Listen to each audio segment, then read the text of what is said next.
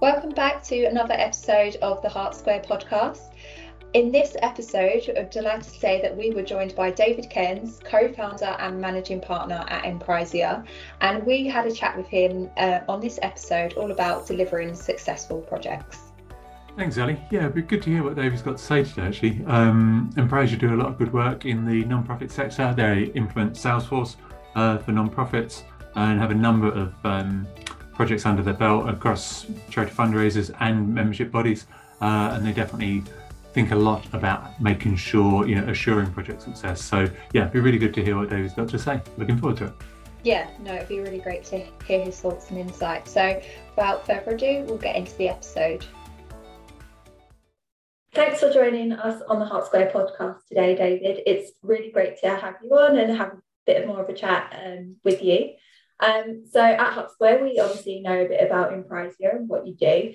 Um, but for the benefit of anyone who's listening who may not know, I wondered if we could kick things off with a bit of an intro to yourself and Emprisia and what you do there. Sure, thanks, Ellie. It's great to be here. Um, so my name is David Cairns. I am founder um, and managing partner at Emprisia, um, founded with two colleagues back in 2017. And um, we exist really to help our customers and clients with what we call digital empowerment. And we do that mainly with those in the non-profit space and in membership organizations. And what we mean by digital empowerment is helping those organizations get closer to their audiences, whether that's their, their donors, their members, their supporters, their volunteers.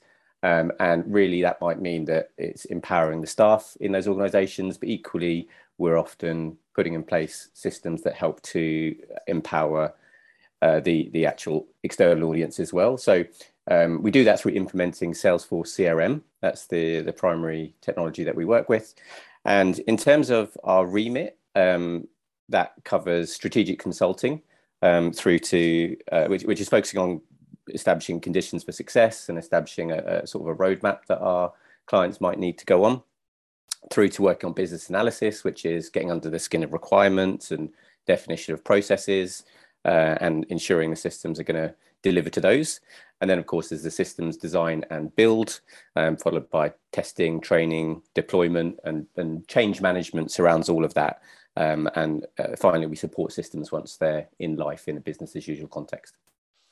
Fantastic, thanks, David. Um, yeah, and obviously, you know, we we know each other from uh, having worked on, on various projects, and as we at Hart Square see, you know, the, the, the projects that you deliver into that non-profit sector, and and the great work you're doing with membership bodies and stuff. So, yeah, really good to have you here today uh, to have a chat, and uh, yeah, just to ask a nice open question to start with. I guess you know we talk a lot about project success. You've mentioned it yourself already.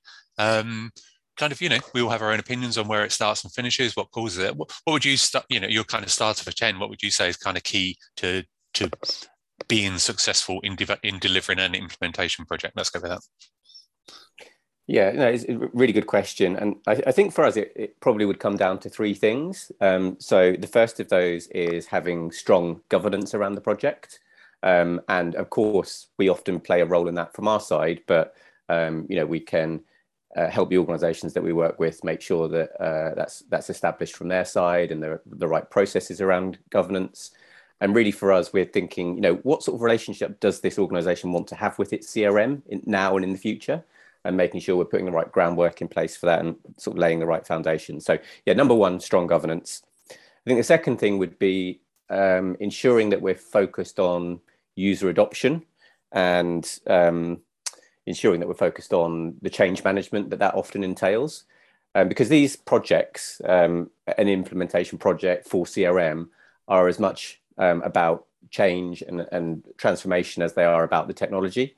And so, you know, I often, I often will, will um, in speaking to our clients, say, you know, as much as 50% of this journey that you're on to implement a new CRM or, or transfer your CRM is going to be change. It's going to be driven by process change, you know, getting your team members to do different things. Um, so it's really important that we get that right, take them on that journey, and make sure they're supported along the way and ready to adopt the system when it goes live. Um, and then the third thing I'd say in terms of project success is um, being careful not to underestimate the data. Um, so uh, I think we might come on to talk about trends in more detail, but certainly um, you know organizations realize the power in their data and um, i think have realized that more and more over time. Um, but often uh, you know that can be a, a, tricky subject and can be something that needs to be uh, handled carefully. And so that focus on data and um, understanding how important that is to uh, get right and to you know be thinking about early when you're moving through this process is probably the the third thing. Um, so yeah strong governance focusing on user adoption and don't underestimate the data. Excellent. Yeah, they're really good tips. Um, yeah, can, I, can we just drill into a couple of those actually, if that's okay? Sure, yeah. Um, particularly, uh, well, I suppose start with governance is a really, you know, it's a kind of a key topic, uh, something we talk about a lot. Um, and it's interesting you've described it as strong governance, which I absolutely agree with. It's almost kind of okay, what do we what do we mean by strong governance? Because you've got, you know, it's about is it about the model? Is it about the personalities? Is it about the, the different roles? Do you have a kind of a good or, or yeah what kind of what's your perception actually on what strong governance what good governance looks like actually? Yeah so i think it can vary depending on the organization. And, and as i said before often it's about helping the organization to define the type of relationship it wants to have with its crm um, and some organizations um, you know by definition uh, tend to start from a point of view of being a bit more transactional around it. And, you know, there's no right or wrong answers here. Mm. Whereas others really want to take full ownership of it and, um, you know, focus on comprehensive use across the organization. And so uh, I think it can vary. Um, but typically we would certainly want um, sort of project sponsorship or, or overall CRM sponsorship at an executive level, which doesn't mean, you know, the, the the board member, the CEO, whoever it may be, needs to be involved in day to day decisions. But certainly, there needs to be a regular process where someone from that level of the organization is, is engaged. Um, so, with a number of our customers, we might run what we call CRM steering groups, typically on a monthly basis, sometimes quarterly. Um, and uh, you know that will help inform how CRM is working for the organization, help um, channel any requests about future change to the CRM systems, and that sort of thing. Um, and and that, that as a structure, as a, as a framework, you know, can be um, fairly lightweight. You know, it can just be uh, a handful of people that um, make up that steering group or, or, that project board.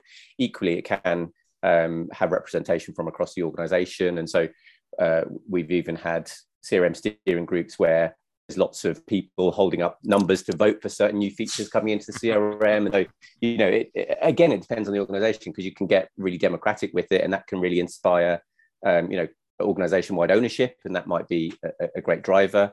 Um, or equally, you know, some organizations want to be a bit more in a, um, uh, the, you know, the direction coming from the key stakeholders, and and it's all about rolling out to the organization. So, yeah, um, I think it can mean different things in summary. Um, and and yeah, we'd often work with that organisation from our experience to sort of define the best framework around governance for them. Yeah, no, I think that's a really good point. Overall, that's that's yeah, really helpful. I think the the key point you make actually about making sure the governance suits the organization. So it's not that there's there is a model of good governance or a strong governance, whatever you want to call it. Mm, it's not like one size fits all, is it? It's about getting the right model for the given organization because um, I think within that, and you talked about you know executive level sponsorship and steering groups, uh, need those that what you then have to have is a good relation i think is a good relationship between that group and the project team that's delivering. So and again matching organizational culture kind of where decisions can be made how empowered your project group team are. Is that the sort of thing that you also you know you help an organization to to tune and pitch correctly for them? So that because sorry, because blockages on decision making are a real challenge to a project, aren't they? Yeah, indeed. And um, I think uh, you know there might be if if a particular organisation uh, this is a topic that they they really care about and and you know they're going down that uh, I spoke about sort of lightweight heavyweight before if they are thinking yeah, yeah we really need to focus on this um, then to your point on decision making we might we might um, suggest two or three frameworks. So rather than just governance, there are other frameworks, as we might call them, that work hand in hand with that. So one would be a, a framework for governance, uh, which we've already covered. Second might be a framework for user adoption. Coming back to that other point I mentioned being really important. So that is to say, rather than just, you know, how's the organization going to share information and, and make decisions from a governance perspective, how is it going to actually um, drive the, the, the user adoption and the change management. Um, and then there might be one around um, you know the, the day-to-day changes in the system. So this is probably going a bit beyond the life of the implementation itself and into sort sure. of business as usual. Um, but i think having those frameworks in place uh, is, is the best way to really get that definition from top to bottom in terms of how that organization wants to relate to its crm and, and, and sort of broader technology landscape. So it's the governance thing working hand in hand with a, a user adoption framework and um, a, a sort of framework for how changes to the system are made yeah, no, I think that's that's an excellent description of it and plays into the points you made up top. You know, it's not like governance isn't separate from you know that focus on user adoption that you talked about mm-hmm. um, and leading to change management. You know, as you said early on, the project, the the implementation of a CRM, which is kind of that success project we're talking about, but it's about what you're going to achieve afterwards, isn't it? Yeah. Um, so focusing on user adoption, you said yourself, you know, it's not it's you said it's more than tech you know the journey is about more than tech. It's actually almost it's almost not about the tech isn't it? You know um, so when you get into that change management is that the sort of actually sorry how how far involved in change management do you get yourselves or is it more prompting clients to to ensure that they have that strand within them? Yeah it's a, another good question. And again it it does depend on the organization and um, and, and you know sort of what investment they're making and how important they um, see that particular topic. Um, but we can and do get fairly heavily involved in it. So often we would have a uh, something we call a, a, change management plan as part of what we deliver. Um, and that comes with a, a, set of materials, a set of sort of documents that we we jointly author and agree with a customer at the outset, um, part of what we call our project charter. And so that is about establishing what are the conditions for success and what do we what do we want this implementation to achieve. But it would also do things like establish uh, you know the key stakeholders establish how you know day-to-day roles are going to change. You know what are we expecting people to start doing as a result of having this new system in place? What we expect them to stop doing or, or you know do more of continue doing? Um, and so those sorts of things are useful to define up front um, so so you know that's fairly common to the majority of work we do to have that upfront definition. And then as we get to the point where um, you know we're we're training and rolling out, that's where the change management piece can come back in.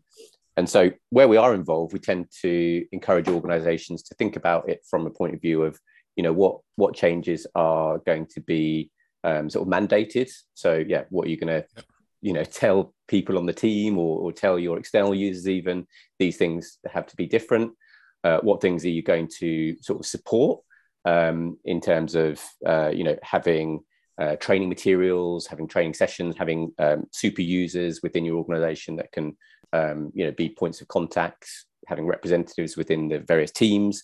All those sorts of things are, are supportive in terms of the change. Um, and then the third thing is more along the lines of how to sort of make it fun, how to make it stick. So what can we do to sort of gamify it? Can we be um, in in a in a in a fun way. You know, looking at things like leaderboards for how many people are logging in or how many people are adding new records, um, and how can we make it part of the fabric of you know day to day working life for the organisation. Um, so that might even include things like um, you know, from an HR perspective, looking at uh, use of the CRM system of, as part of someone's um, objectives from a um, from a performance and HR point of view as well. So um, so yeah, those are the sorts of conversations we we tend to get into. In terms of how much we drive that, actually, it's often more about um, getting the organization to drive that and, and, coming back to those structures and frameworks, having the tools at their disposal to be able to do it under their own steam. Um, but we can certainly help get them to that point. Yeah, no, I think that's excellent. And it is about, like say, doing that upfront, isn't it? So get that expectation out there early that it is about, you know, what you're, it's about that focus on the long term objective of the program of work, isn't it? For which the CRM implementation project is one of the levers, you know, but it's about for an organization going through that implementation, it's making sure that they've got their almost their kind of eyes on the prize thing, isn't it? It's, it's what happens after the go mm-hmm. live, mm, yeah, yeah and, and, keeping that focus on the objectives. So Indeed, then, yeah. Yeah, then as you say, you're talking about you know what the BAU roles, what does the future state look like? Do you yeah, go, exactly. Do you then um, yeah, because that in our world that then plays into a kind of a benefits realization phase afterwards. Do you recognize that as a piece of the work that you're still involved in? Does that come along? Um, yeah, uh, I, I think we do in the sense that we typically have an approach which would say, you know, let's pick a date. Let's say the first of July is when uh, the organization organization system is intended to launch. Mm-hmm. We would then support that um, with what we call go live support for a couple of weeks, which is sort of um, you know almost hand holding um, where we can. Yeah. Being on site with the, the customer can sometimes be a good thing. You know where where that is allowed we're, we're sort of slowly yes. getting back to that post pandemic. But um, so we typically have a couple of weeks where we're sort of at their side, just um, getting over any sort of early hurdles or teething problems, which we, we hope to have minimized by that point, given the focus on user adoption. But that's sort of the first couple of weeks. And then about a month in, so this would be 1st of August on this time frame, we would have a distinct sort of um, checkpoint. And what we would be doing at that is looking back at the project charter I spoke about and have an early assessment of you know have we achieved what we set out to achieve there? Um, are we starting to see you know the right sort of movement on the kpis that we established up front? Um, and for those organizations that we had um, done some road mapping with um, you know we'd be evaluating have we taken the right steps on the roadmap or have we achieved a bit more or a bit less and, and what would need to adjust on the roadmap and, and for those organizations that um, don't have a roadmap it's an opportunity to think about you know where we go next so i think whilst we might not refer to it in the same terms of benefits realization that is certainly a, a, you know in that space an early checkpoint of how successful we've been um, and it allows us to define what future relationship with that um, customer we might need to have. And it might be that we just move into that support of business as usual. It might be that you know uh, we've, we've done enough that the organization is fully comfortable to take ownership themselves and we, we, we step away for a period of time or indeed there might be a next phase of, um, of the development of the crm that was sort of on the cards or that they want to consider qualifies yeah yeah no i think that's really good because uh, that as you say yeah sorry terminology is, is what it is but it's that piece isn't it where that's kind of potentially kind of closing the loop so that you've mm. defined those KPIs up front, you know, what your success criteria are up front. Yes. You go through, you know, implementation projects aren't easy, right? They're going to have highs and lows and all that, you know, and that's where you've got to keep people's eyes on that future, where we're going to get to, what we're going to achieve. And then, yeah, you go through that bedding in after the go live and then bring it back around and say, actually, look, it makes people feel good. You know, we're talking about project success, aren't we? You know, it's you've got a mechanism there, which means people can visit, can tangibly see we have achieved this, we have achieved that. You know, uh, yeah. and that sets them then on the next phase, as you say, whether that's embedding the CRM, changing ways of working, reviewing business processes, mm-hmm. or further technical development doesn't matter as such, does it? It's about seeing that you've now achieved some of what you set out to do through the process. Yeah. And that's how we feel successful, right? Yeah, exactly. Yeah. Yeah, really nice. I like that, that the kind of the, the way that ties ties up and comes through. Um, cool. I guess we have to then uh, go back to the, the, the data conversation, don't we? that you uh, that you mentioned up front. I wrote down: don't under, underestimate the data. It needs to be carefully handled. That's a very good description of what what we all have to go through. Um, yeah. You definitely you, the point you made there was like be thinking about it early, get to grips with your data early. Yeah. Yeah.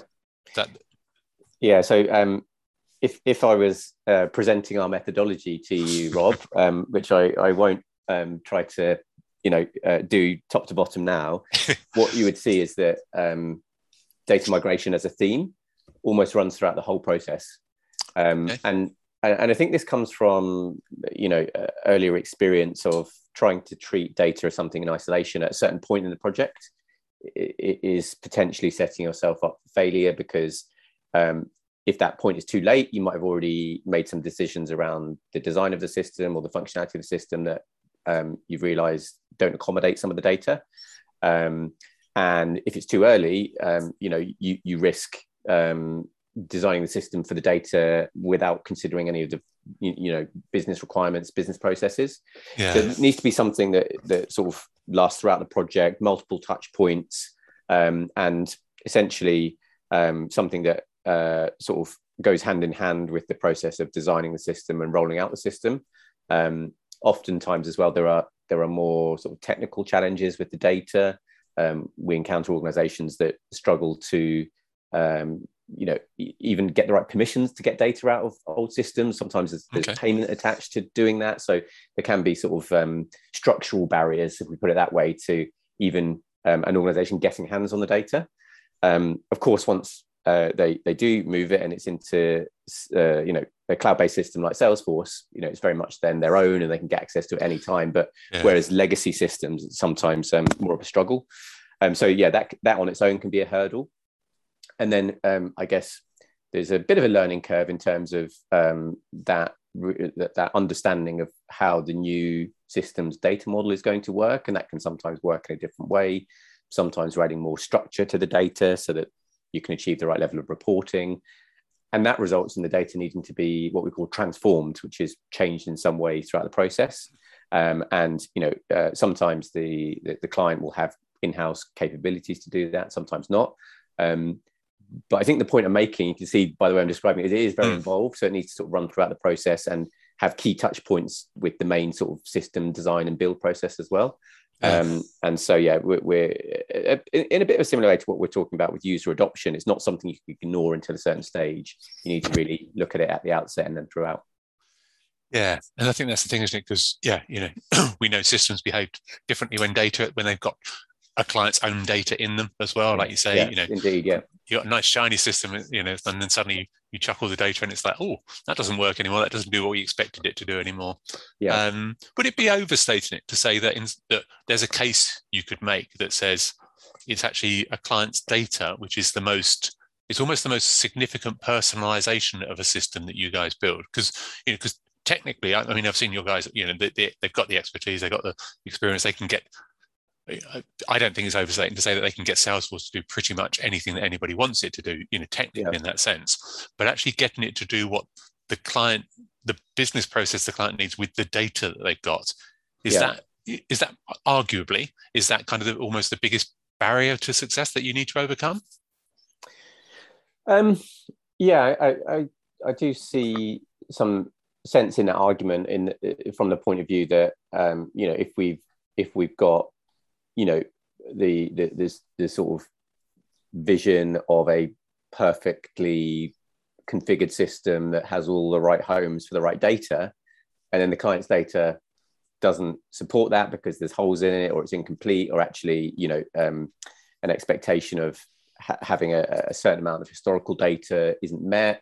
Those sorts of things can um, not not uh, sort of derail anything but they can result in initially uh, getting less value from the system because it maybe needs uh, to allow time for that data to build up in in in sort of the new design or um, you know the, maybe is a bit of data cleansing or augmentation that the customer needs to do to really see the full benefit um, yeah.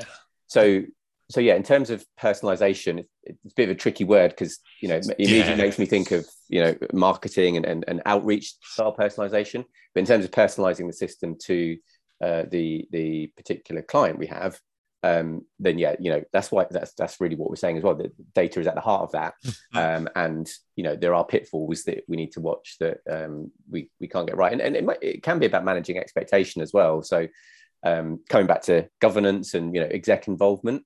Um, I'm, I'm, sure I'm not going to get in too much trouble if I describe those individuals as, as, typically, not always, but typically being furthest from the sort of day-to-day data. And so sometimes there can be a few shocks involved and a bit of expectation management around what um, what the data the organization does or doesn't have. Um, and, so, and so that's part of it as well. Yeah, I think, and, and it's one of the, I don't know if it's an irony, but it is one of those things, isn't it? That actually, when they have better technology, moving from a legacy system, you know, they have this expectation that their data is great. They know exactly how many members they've got and who's paying their subs weekly, monthly, annually, whatever. And then you give them new technology one of the many benefits of the new technology being that you can access your own data you can you know start to drill into it to gain insights business decision support etc and suddenly you find actually your data isn't that good it's not that complete you've got data mm. integrity mm. issues um, and there's a, and there's a danger then that people think that this it's a technology issue that the you know the system isn't as good as it as it as they thought it was going to be where mm. actually mm. it's just surfacing the fact that they need to do some work and it's resolvable that they yeah. need to do some work on cleansing their data yeah that, yeah uh, there's there's an interesting um, anecdote from a, a, a organization that we work with that were um, implementing Salesforce to move away from um, they, they needed to report to their their funders, and they had one major funder, still do have one major funder, um, and so prior to having Salesforce, they had been looking at um, lots of different models to report on all the aspects they needed to report on. Um, and many of these would be taking a small sample and then extrapolating that up to their full sort of uh, member base or user base. Um, and so they had all these weird and wonderful ways to uh, report back to the funder.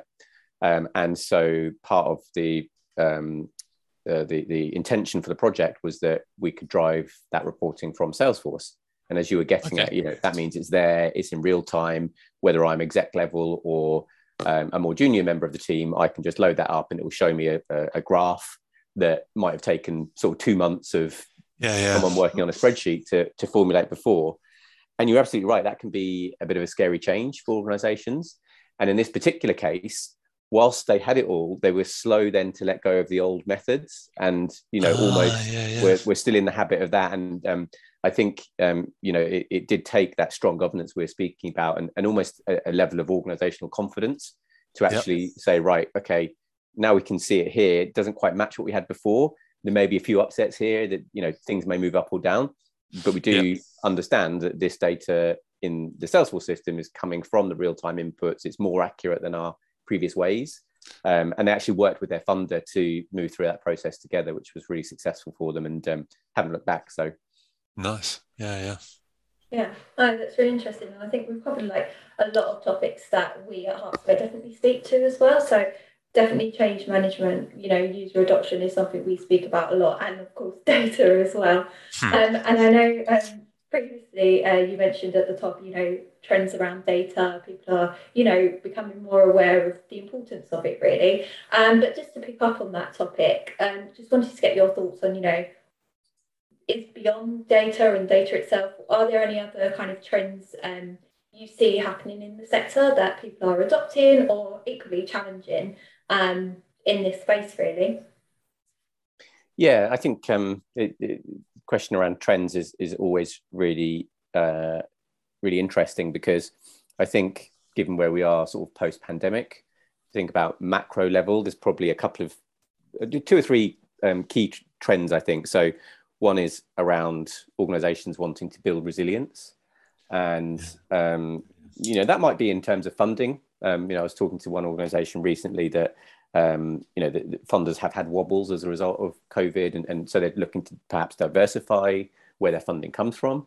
Um, another way they might be building resilience is in terms of um, getting the right support. So for those organisations that use volunteers, it's it's sort of shoring up the um, the volunteer proposition, making sure that is still compelling.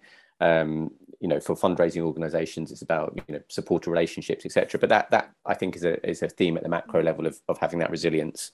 Mm. Um, but sort of hand in hand with that is the, the, the idea of continually rising to the challenge. And obviously, you know, um, whether it's pandemic recovery, whether it's um, you know terrible situation in Ukraine, whether it's you know cost of living crisis, there is that constant um, you know theme of of you know looking to rise to the challenge and looking to you know strive to to do better, which I think is fantastic. So um, uh, yeah, and then I think at a macro level, the, the, the, third thing is probably coming back actually to data. It's that mm-hmm. realization that, that there is power in the data. So a bit of a different point from you know data in the context of the implementation, but data uh, that the organization owns. It's that sort of penny dropping that that is that's quite important. And the example I'd use there is um, you know th- those sort of organizations in the nonprofit space that might um, bid on uh, work to deliver um, contracts for, for government or for local councils would often, um, if you go back a few years, not really consider the data as theirs. They consider it as funder data, and their operations, their business process would all be about you know delivering that data back to the funders.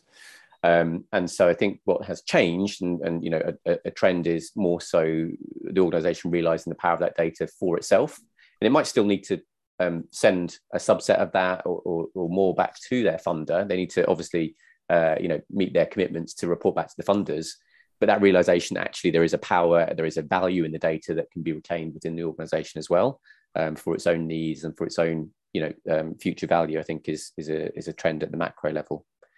Um, so yeah, th- those those I think are uh, some of the key trends at that level. And then in terms of more um, sort of what we'd see as day to day things uh, in terms of CRM and what people are asking for. Um, we, are tending to see, uh, you know, many more of, of what we might call foundational requirements being met. and foundational requirements, uh, you know, getting the basics right, being able to see a single view of your um, of your of your uh, donor or a single view of your member in the system. Those sorts of things are foundational. Um, but then it's um, reaching beyond that to say, um, how can we consolidate the different communications channels that we're using, or how can we, um, you know, have more focus on our CRM and CMS, our, our website working uh, much more uh, closely together, working in harmony. Um, you know, how can we push our self-service capabilities further? So um, it's not just allowing for instance, a member to sign up, but it's allowing a member to manage their billing, manage their renewals, and, and do that in a self service way.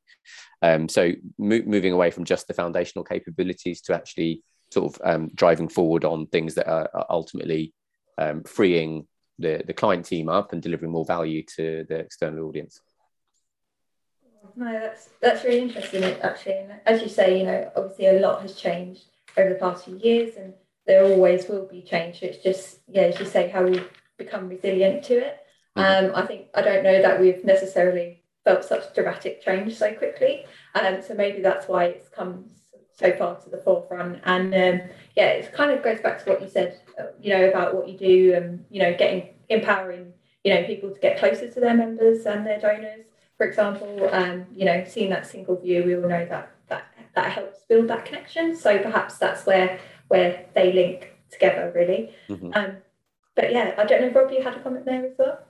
Yeah, no, just uh, absolutely going to echo what you said. You know, I think you're right about the, you know, that getting the basics right. It's like the time has passed where you kind of just kind of you know potter along and, and do your thing and, and rely on the informal unstructured stuff. I think probably because of the the physical separation of people where where you you, you know the three of us would have been a quite close fundraising team or something like that and we're just sharing anecdotally and, and it all worked didn't it when we could physically be together.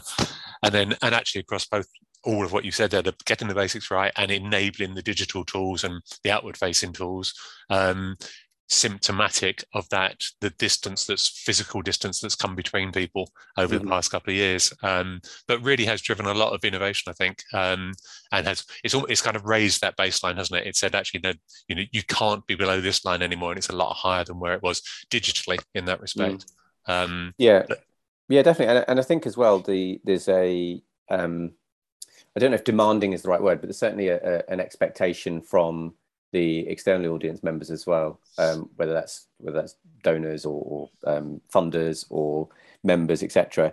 Um, you know, even if we think about um, engagement of younger demographics, Gen Zs, you know, talked yep. to a, a big um, conservation charity recently where they've had a lot of success with that sort of group, but they're also very conscious that the behaviour is quite different and the expectation is quite different, um, and really starting to connect up um, you know, that funding, um, which, you know, maybe uh, sort of even at the micro donation level, connecting up what impact that is having on their programs. So I think another trend we're starting to see is, um, I guess, comprehensive use of CRM systems that are organization wide. So you can not just see, okay, this is what the fundraising team is doing, this is how much they're bringing in, but link that through to what programs or service delivery is happening such that you can go full circle and report back to uh, those those donors as to you know where their money's been spent in a much quicker way. Come back to that like real time data thing, being able to have that uh, loop happen a lot more regularly, I think is is a, an expectation or a, or a trend that we're seeing from a external audience point of view as well. Yeah, yeah, absolutely, and I think even certainly where we've been working with some organisations that you know are serving funders and showing, trying to show their impact, make adding that self-service component in there as well, so that mm-hmm. even the mm. funders are then able to self-serve and you know they're not being sent a, a quarterly report or anything along those lines. It's like literally real time back again. You know, so you've got to be really spot on with your data, as you say. You've got to join everything up and mm-hmm. present it outwardly. Um, yeah, yeah, interesting how that all all kind of like say ties up on mm-hmm. those things. Yeah, brilliant. Yeah, Thank you. Definitely yeah, so I think, you know, that brings us to time today. So um, I just want to thank you so much for, again, for joining us on our podcast today. We covered some really great points there and topics and some really great take home advice as well. So, yeah, thank you again for joining us. Not at all. It's great to be here and uh, thank you. Brilliant. Thanks, David. So we hope you enjoyed that episode. It was really great to sit down and have a chat with David and for him to share his insights on project success with us. Um, I found it interesting how he, you know, covered those three key areas of strong governance, user adoption, change management, and the importance of data. Um, and just have a bit of a deep dive on those and, and how they actually impact project success. Yeah, I think it's really um, really good to hear from David actually because he's obviously they obviously put a lot of thought into making sure the projects are successful. You know, the three areas you highlighted, um, and then within that, so you've got that kind of those baseline structures that they know are really important and then within that tailoring things to an organization you know making sure that people are thinking about the transition to business as usual establishing success criteria early uh, they you know, for some organisations, the idea of gamifying elements of the training, maybe, or the adoption. Um, so yeah, really, really good insight from, from David there, actually, and uh, an interesting episode. Yeah, definitely. So it was really great. So if you enjoyed this episode as much as we did, be sure to leave us a review and even better still, subscribe so you get notified of the latest episodes. Don't forget you can follow us on LinkedIn and Twitter by searching Hart Square, where you will find loads more content on the themes of leadership, digital, culture, and capability. We look forward to seeing you on the next episode.